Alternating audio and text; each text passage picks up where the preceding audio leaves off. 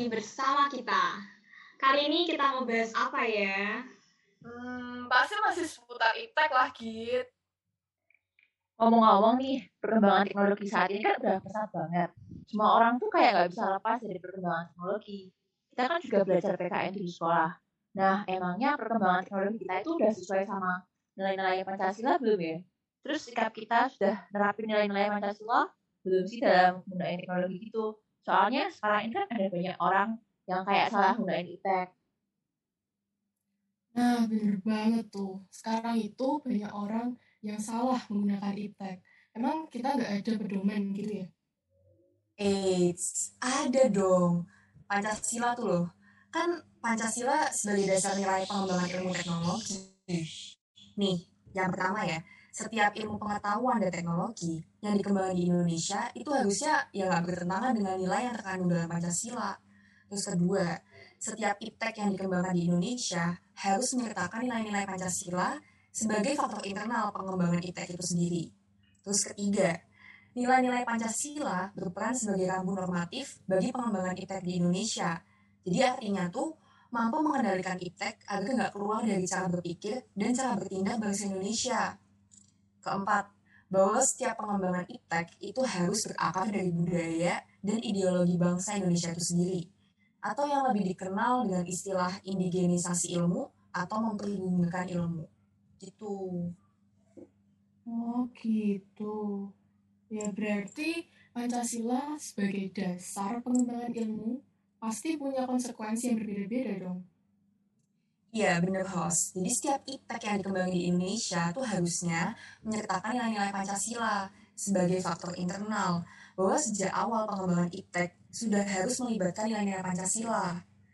Tapi, jika iptek nggak berjalan searah dengan nilai Pancasila, ya maka iptek itu sendiri berkembang secara otonom dan perlu dilakukan lagi adaptasi terhadap nilai-nilai Pancasila begitu. Evan, Van, kan kalau Pancasila tuh kan masih umum banget ya. Nah, kalau kita gini nih, kita kan masih pelajar kan. Nah, kita tuh uh, ada satu pelajaran kan PKN. Nah, ada nggak sih sebenarnya hubungan antara IPTEK sama pelajaran PKN? Oke, pertanyaan yang bagus, Git.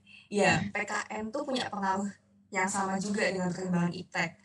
Adanya pelajaran PKN pun tuh juga upaya pemerintah sebenarnya dalam mendaliin warga negaranya. Apalagi kayak kita nih, kan remaja gini pasti lebih ngerasain dampaknya pendidikan kewarganegaraan sendiri itu juga punya tujuan membangun amanat nation and character building. Jadi sudah semestinya kita mulai melihat fenomena tersebut untuk kemudian kita berupaya untuk memainkan peran sebagai pengemban amanat tersebut. Karena ya bagaimanapun juga kehidupan masyarakat secara umum tuh jadi tanggung jawab negara dalam konteks kewarganegaraan. Hak dan kewajiban sebagai warga negara juga nggak luput dari kewajiban negara untuk beriin perlindungan, pengayoman, pendidikan, dan kesejahteraan bagi seluruh warga negaranya. Jadi jika kebudayaan masyarakat udah mengarah pada hal yang lebih baik, pastinya tingkat partisipasi masyarakat semakin meningkat, kualitas pendidikan masyarakat semakin baik, maka masyarakat tentu juga akan semakin cerdas, semakin berpartisipasi, dan lebih meminimalisir tindakan-tindakan yang negatif dalam masyarakat, serta terwujudnya suatu kebudayaan yang bermartabat. Akibat ya masyarakat yang pintar dalam menerima perkembangan iptek ini.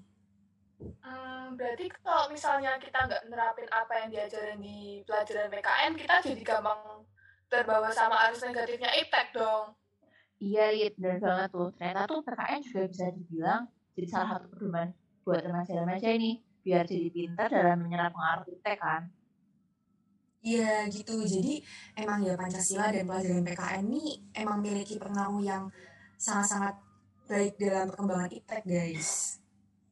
Eh, eh, aku jadi kepikiran nih, sosmed kan salah satu perkembangan iptek juga yang kayak main aku bilang. Lah di Indonesia sosmed apa sih yang lagi berkembang dan trending akhir-akhir ini? Mungkin YouTube, Lid. Kalau aku ya, aku sih lebih sering nonton berbagai konten di platform YouTube itu. Atau mungkin aku sering juga baca tweet dari beberapa artis yang aku senangi. Nah, bagiku itu sendiri, sesuatu yang wajar dan menyenangkan. Kenapa? Pertama, karena aku merasa ketika aku merasa lelah nih, aku tuh sering membuka platform-platform yang bisa menghibur diriku. Contohnya kayak YouTube tadi, juga Twitter, atau mungkin Line. chat sama kalian dan lain sebagainya. Nah melalui sosmed ini aku bisa merasakan merasakan atau mengembalikan uh, moodku, menghibur diriku dan rehat sejenak dari kejenuhanku. Nah melalui melalui sosmed ini tak jarang aku juga malah kebablasan nih dan lupa waktu.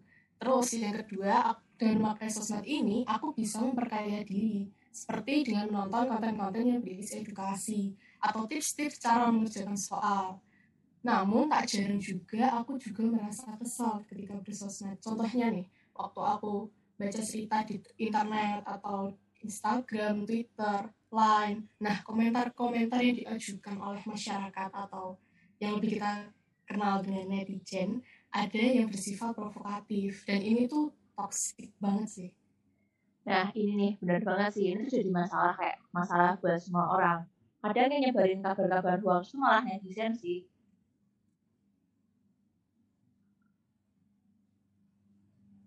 Iya benar banget tuh. Itulah mengapa pentingnya kita memilih mana sih yang baik untuk kita lihat dan ikuti. Dan mana yang kita tidak perlu untuk kita ikuti ya kita harus selektif lah dalam memilih itu semua hmm ya yeah, yang penting tetap jadi pribadi yang bijak dalam sosial media ya ya benar banget guys dan yang paling jangan kalian lupain gunain sosial media ini untuk hal-hal yang positif gitu Iya, benar. Jadi iptek itu kan sebagai sarana kita ya, sarana yang membantu dan mempermudahkan segala aspek kehidupan kita. Namun dalam penggunaannya juga perlu pengawasan yang ketat. Sebab iptek sendiri selain memberi dampak positif juga dapat memberi dampak negatif bila jatuh ke tangan yang salah. Nah bener tuh host. Terus gimana sih biar kita nggak salah milih kayak jadi ke arah yang negatif tuh gimana biar nggak kayak gitu? Nah, salah satu upaya yang bisa kita lakukan sebagai bentuk benteng diri kita terhadap dampak negatif itu yakni dengan berbijak dalam melakukan bersosial media itu. Bijak ini dalam artian selektif. Jadi kita itu harus bisa memilih mana sih yang baik untuk kita lihat, untuk kita ikuti, untuk kita dapat, dan apa yang kurang baik. Jadi selektif itu tadi. Jadi nih guys, gunakanlah perkembangan iptek dalam medsos ini sebagai sarana buat memperkaya diri, bukan malah mendatangkan pikiran-pikiran buruk. Oke, akhir kata dari kami, bijaklah dalam menggunakan iptek. See you guys. Bye. See you.